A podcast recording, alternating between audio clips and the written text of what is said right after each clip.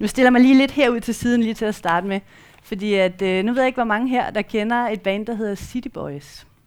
Men det er altså et band i Danmark, og øh, der er en fyr, der hedder Anton, som øh, sidste år øh, i efteråret blev dømt for at dele en krænkende video i den såkaldte Umbrella-sag, hvor hundredvis af danske unge blev øh, sigtet og dømt også for at dele krænkende materiale. Så den starter vi med at se.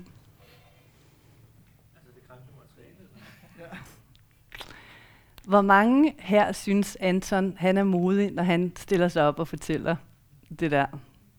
Det er vi nok mange, der synes. Og øh, den følelse, den er bare rigtig god at holde fast i. Det her med, at når nogen stiller sig frem og fortæller noget, som er sårbart, så synes vi faktisk, at det er modigt. Vi kan mærke dem. De er ærlige.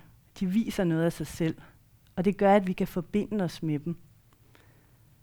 Så de fleste af os respekterer folk, øh, der viser sårbarhed, og vi synes rent faktisk, at det er modigt. Øh, og inden jeg skulle tale her, så søgte jeg sådan på nettet øh, på det her med sårbarhed, og der, der er bare overraskende mange artikler og tekster om, hvor vigtigt det er at være sårbar. Altså jeg tror faktisk ikke, jeg fandt noget, der sagde det modsatte. Men der er virkelig mange, der siger, at det der med at være sårbar, det er bare så vigtigt og så godt. Og alligevel, så er det bare super svært for de fleste af os. For mit eget vedkommende, så synes jeg ikke, sårbarhed det er noget, der er særlig nemt. Altså teoretisk, der synes jeg, det er en god idé, men øh, når det kommer sådan til stykket, så, mm, så er det ikke lige mig, det der med at fortælle en masse om mine fejl og om det, jeg er usikker på. For et par år siden, der skulle jeg øh, fremlægge en kommunikationsstrategi i et øh, kommunikationsnetværk i Københavns Stift. Og det var en øh, kommunikationsstrategi, som vi har brugt her i byens valgmenighed for et par år siden, og øh, som faktisk havde fungeret rigtig godt. Det var noget, jeg, jeg lavede i, i min stilling og, og brugte i den forbindelse. Og øh, det fortalte jeg om, og fine Excel-ark og så videre, og, og folk var sådan, ej, det lød spændende, og sådan, men der var ikke så meget tid, så der var ikke så meget tid til spørgsmål til sidst. Så der var lige lidt, jeg fik svaret på, og ellers så mødelederen, hun måtte, så, så, så lukkede hun af. Og så da hun skulle afrunde det, så sagde hun, ej, nu er vi godt nok lige ved at løbe tør for tid. Der var så mange ting, jeg også ville have spurgt om. Jeg, jeg ville også have spurgt om, hvad var det så, der ikke virkede? Og det spørgsmål, det, øh, selvom det var noget, hun bare sagde en bisætning, men det var virkelig noget, jeg, jeg stansede sådan op øh, indeni og tænkte, hvad der ikke virkede. Og det gik op for mig, at på intet tidspunkt i løbet af min forberedelsesproces, eller under det, der jeg skulle fortælle om det, havde der overhovedet faldet mig ind, at det måske ville være en god idé også at fortælle om de ting, der ikke lykkedes. Jeg vil helst fortælle om alt det, der var lykkedes, og alt det, der var gået godt. Og så vil jeg helst holde det andet lidt væk. Men når jeg tænkte efter, og jeg har faktisk tænkt over det siden, også når jeg selv er til forskellige oplæg og præsentationer, så er det jo lige netop der, når jeg hører om ting, der så ikke lykkes. Det er noget af det, jeg faktisk også lærer mest af, og der, hvor jeg, jeg, for, jeg, jeg, øhm, jeg forbinder mig med det andet menneske, og føler, at jeg kan relatere på en anden måde. Øhm, jeg har egentlig gået og tænkt, at øhm, når jeg nu blev voksen. Der er måske nogen her, der tænker, at jeg er rimelig voksen. Jeg synes måske stadigvæk, der er lidt tid til nu, at jeg sådan for alvor er voksen. Men jeg har tænkt, okay, man er ung, så er man sådan lidt usikker, ikke? og lige lidt nervøs omkring nogle ting. Så når man bliver voksen, så bliver man rolig. Man bliver afbalanceret. Man har sådan lidt styr på tingene. Ikke? Og det kan godt ske, at man er stadig usikker på noget, men det bliver på sådan lidt en, ja, der var en gang, jeg også havde det lidt svært med det, men ja, det er så vokset lidt fra nu. Men det er gået op for mig, fordi nu er jeg jo så blevet lidt ældre, at øh, jeg forandrer mig faktisk ikke sådan særlig meget. Jeg er stadigvæk usikker, har stadigvæk de samme fejl, og måske bliver det bare ikke rigtig anderledes. Måske bliver jeg bare ved med at gå og være lidt usikker, og det har ikke noget at gøre med, hvor gammel man bliver, eller hvor moden man er, eller hvor afbalanceret man er. Vi er alle sammen usikre mennesker. Og jeg tror, vi er mange, der kan have det lidt vanskeligt med det der med at være sårbar. Jeg tror ikke kun det mig selv. Og det er også derfor, vi lægger mærke til folk, som tør være det. For eksempel Anton, som stiller sig frem i den her video. Og øh, nu, nu har jeg så set den nogle, et par gange, men, øh, men der er stadig noget ved jeg sådan lige, ej ja, det, det rører mig altså. Det gør et eller andet, fordi det er godt nok ikke særlig fedt at sidde og fortælle om de ting der. Det er noget, man godt kan være skamfuld omkring.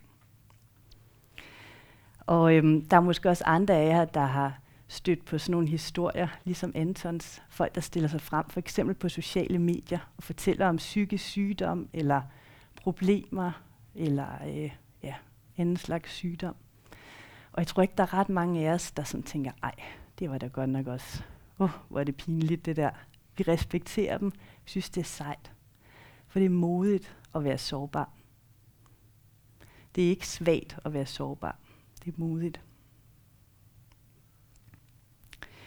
Så vi er sårbare, når vi åbner om, hvem vi virkelig er, om de ting, vi kæmper med, men vi er også sårbare, når vi satser os selv, og når vi risikerer noget. Og øh, vi risikerer måske noget, når vi spørger en anden, om vedkommende har lyst til at drikke en kop kaffe med os. Det kan være, at det er en date. Det kan også være, at det er bare fordi, vi godt vil se, om vi måske kunne blive venner. Det kan også være, at vi satser noget, når vi inviterer nogen med til Alfa, som er i morgen aften. Det kan jo være, at de siger nej. Eller måske kommer vi med et forslag i vores gruppe, når vi sidder i gruppearbejde, og måske synes de andre bare, at det var da den dårligste idé, de længe har hørt. Så der er mange situationer, hvor vi kan føle os sårbare. Og øhm, nu bliver der lige et øjebliks lille pause, hvor øh, vi lige hver især kan sidde og tænke, måske man lige kan tage sin telefon frem, eller en notesblok, hvis man er lidt mere analog. Man kan også snakke med sidemanden. Men prøv at komme i tanke om en eller to situationer, hvor du føler dig sårbar, eller hvor du risikerer dig selv, satser noget, hvor du er sårbar. Så det tager vi lige et øjeblik. Så telefonen, eller en blog, eller sidemanden, alt efter hvad man gerne vil.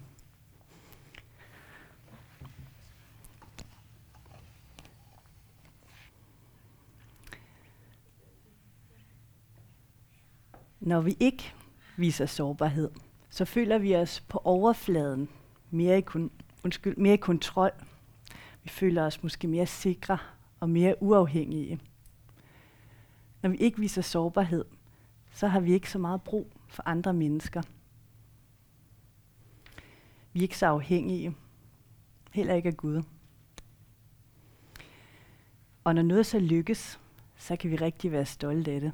Fordi vi synes, vi skylder os selv det og vi kan takke os selv for det. Men det gør os i sidste ende, at vi faktisk bliver mere alene. Når vi ikke har brug for andre, når vi ikke lukker andre tættere på ved at være sårbare, og vi heller ikke lukker Gud tæt på, så bliver vægten tung, fordi vi kommer til at fremstå perfekte. Og øhm, den vægt, den er faktisk umenneskelig. Og når jeg siger det på den måde, så er det fordi, at det ikke er det, vi er lavet til. Vi er alle usikre mennesker, og det er ikke meningen, at vi skal være perfekte. Og det er heller ikke meningen, at vi skal fremstå perfekte.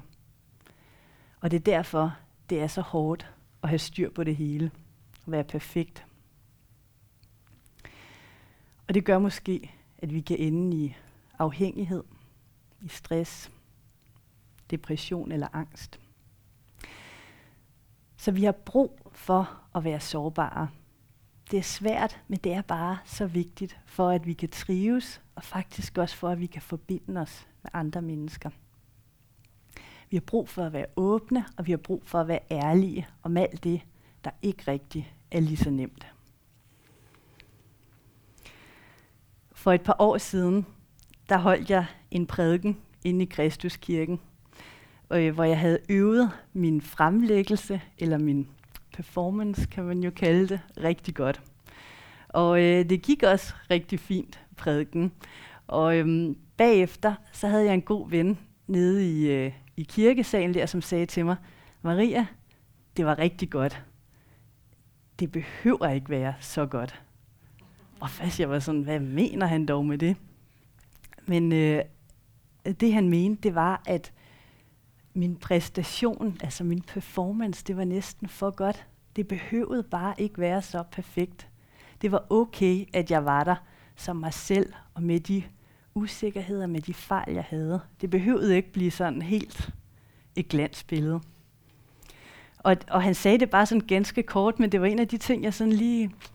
Nej, det er faktisk rigtigt.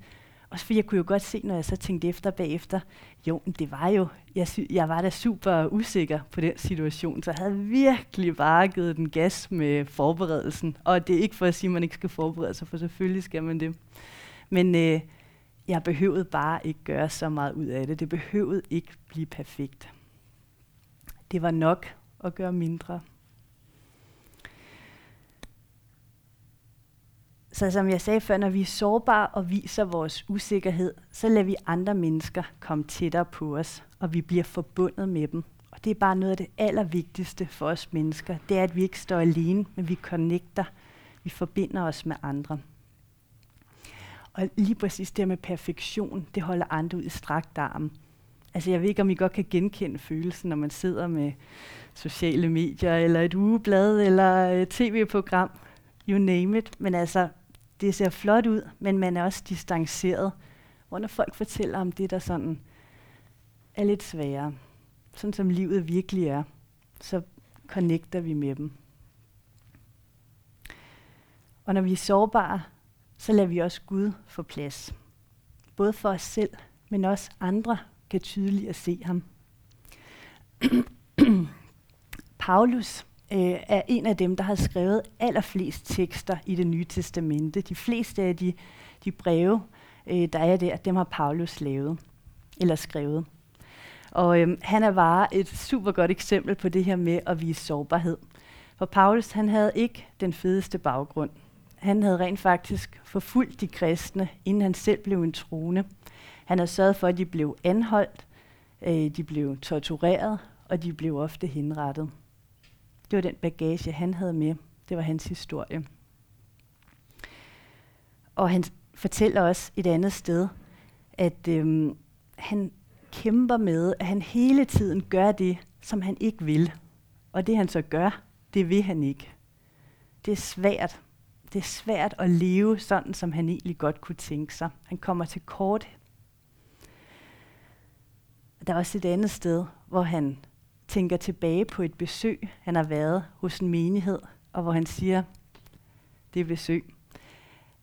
Jeg kom til jer i svaghed og med meget frygt, og jeg var overhovedet ikke overbevisende i min tale eller min prædiken. Så Paulus han havde masser af trælse, tunge ting at se tilbage på, både i sin fortid, men også bare i hans liv nu. Der var meget, der ikke lykkedes. Og alligevel så siger han i det nummer to brev, han skriver til menigheden i Korinth i det gamle Grækenland. Der siger han, at han har oplevet, at Gud siger til ham, min nåde er dig nok, for min magt udøves i magtesløshed. Min nåde er der nok. Det oplever han, at Gud siger til ham. Og så siger Paulus, jeg vil altså helst være stolt af min magtesløshed. Det kan vi også sige sårbarhed, magtesløshed og sårbarhed for at Kristi magt kan være over mig. Derfor er jeg godt tilfreds under magtesløshed, under mishandling, under trængsler, under forfølgelser og vanskeligheder for Kristi skyld. For når jeg er magtesløs, så er jeg stærk. Kan I høre, det lyder næsten som sårbarhed er modigt. Så når jeg er magtesløs, er jeg stærk. Min nåde er dig nok. Paulus han ved, at Gud elsker ham, og Gud vil ham. Og derfor så kan han også stå i den her magtesløshed og sårbarhed. Han ved, at han har fået Guds kærlighed og Guds ufortjente nåde. Og det er det ord, der lød til Paulus dengang, men det er også til os. Vi kan også høre det her ord. Min nåde er dig nok. Det er ikke kun til Paulus, det er også til os i dag. Guds kærlighed og nåde er os til os. Sårbarhed er vigtig, fordi at vi kan lade tættere relationer med andre mennesker vokse frem. Og vi har også mulighed for at lade en tættere relation med Gud vokse frem. Og jeg tror, vi er mange, der først, faktisk først møder Gud, når vi opdager, at vi ikke har helt styr på det. Vi også er uperfekte og sårbare. Så er der nemlig plads til ham. For når livet kører af, hvad skal vi så bruge ham Gud til? Og hvad skal vi egentlig bruge andre mennesker til, hvis vi har styr på det hele? Så vi kan møde Gud i vores magtesløshed og vores usikkerhed og alle vores fejl. Vi kan sænke skuldrene. Gud er her hos mig, lige midt i det hele. Lige som det ser ud, lige som jeg ser ud. Så Gud bliver tydeligere for os. Han får plads. Den giver mere plads og ære til Gud. Så hvordan får den her sårbarhed så plads i vores liv? Det gør den, når vi modigt lader den få plads. Ikke når vi svagt lader den få plads, men når vi modigt tør fortælle et eller andet, eller foreslå noget. Invitere. Og det gør vi ved at lytte til det her ord, min nåde er dig nok. Det er med til at give os modet. Fordi her får vi ultimativt det, der skal til for at ture være sårbar. Så vi får det fra Gud. Vi kan også hjælpe hinanden med det. De fleste af os har nok hørt om MeToo-bevægelsen. Og det er faktisk lige gået op for mig, at det faktisk i dag er kvindernes internationale kampdag. Jeg tænker, hvor er det smart, at jeg så lige har tænkt på noget med MeToo. Fordi det handler om kvinder øh, i hele verden, der offentligt har stået frem og fortalt om overgreb, de er blevet udsat øh, for. Ofte af mænd, som ikke tidligere har mærket konsekvenserne af deres handlinger. Og øhm, det var en kvinde, der begyndte at skrive det på de sociale medier og lavede et hashtag, der hed MeToo. Og da hun startede, så var der andre, der begyndte at gøre det samme. Og så med hashtagget MeToo. Og noget af det stærkeste, vi kan opleve, når vi tør at dele noget, som er svært for os, det er ordene MeToo. Også mig. Det kender jeg godt. Så føler vi os set, og vi føler os lyttet til, og noget af det allervigtigste, vi føler os ikke alene. Så det er derfor, det er så vigtigt for os at have gode relationer, have venner, hvor vi tør være ærlige, og vi kan øve os i det her med at vise sårbarhed. Ofte så er det måske en lidt mindre gruppe, hvor der er større fortrolighed. Det kan være i kirken, i en basisgruppe, hvor man øver sig i at vise sårbarhed. Vi kan tit selv vælge, hvor meget deler vi. Nogle gange fortæller vi lidt på overfladen. Måske er det bare lige sådan, det er den dag. Men vi kan også øve os i at fortælle, hvad er det så også, der ikke er så nemt for mig? Hvad er det, jeg kæmper med? Hvor er det, jeg er i spil og på spil? Så vi hører, min nåde er der nok fra Gud, og vi har, øh, har at vi, øh, vi kan tænke på at støtte hinanden i det og vise sårbarhed. Selv turde gøre det. lytte til hinanden. Og så er der også det, at vi skal have hjertet med. Det er ikke kun nok at vide det her med, ja okay, Gud siger, min nåde er der nok. Yes, jeg skal være modig. Og Bibelen taler om Gud som den eneste, der elsker os fuldstændig ubetinget. Og den her dybe kærlighed og forbindelse med Gud, det er ikke bare noget, vi behøver at vide i hovedet, men det er også noget, vi kan erfare, have en oplevelse af i hjertet. Og at det kan forme os, og det kan være med til at give os det her mod. Det giver os det her fundament, vi kan stå på. Og det giver os også mod til at tro på de her ord. Med min nåde er der nok. Så vi kan både vide, men det er også muligt at erfare det. Og hvis vi ønsker at erfare Guds kærlighed, Guds nåde, så kan vi bede ham om det og tage imod det. Troen på Gud og troen på Guds kærlighed, det er en gave. Det er en gave fra Gud. Og det er en gave, vi kan åbne os for, og det er en gave, vi kan tage imod. Og det er måske ikke noget, vi kun gør én gang. Det er noget, vi kan gøre dagligt.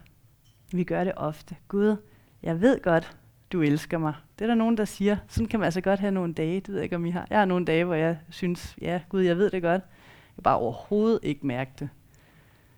Så kan det være rart at, at bede den her bøn til Gud. Gud, jeg ved det godt, men lad mig også mærke det. Lad mig opleve din fred og dit nærvær. Det har jeg simpelthen bare brug for.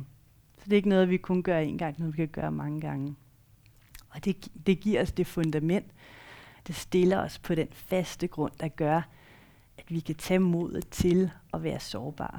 Fortælle om det, der er vanskeligt. Vi kan ture og gøre noget, vi ellers er lidt bange for, fordi vi kan risikere at blive afvist.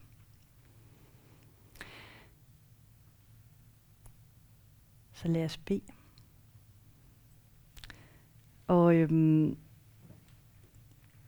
hvis du har lyst, så kan du holde hænderne åbne. Det er fordi, det er det modsatte af, man sidder og tænker, yes, fint nok. Så kan man åbne hænderne og tage imod. Og så beder jeg, og øh, så kan du bede med i hjertet, hvis du har lyst.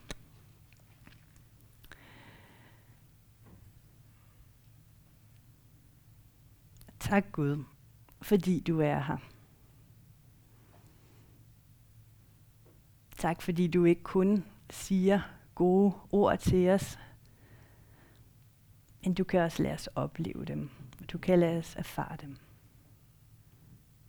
Så kom Helligånd og pust dit liv til det, vi hører. Lad det blive til liv. Og lad det blive til en dyb overbevisning og en dyb erfaring. At din nåde er os nok. At vi har fået det hele. At du elsker os fuldstændig ubetinget. Tak fordi vi er vilde, vi er elskede, og det er nok. Far, giv os den gave af tro og af mod til at ture stå som dem vi er. Til at ture være sårbare. Til at forbinde os med andre mennesker og til at forbinde os med dig. Og lade perfektionen blive liggende.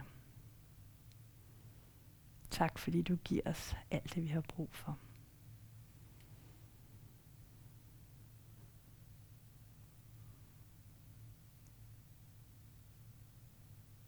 Amen.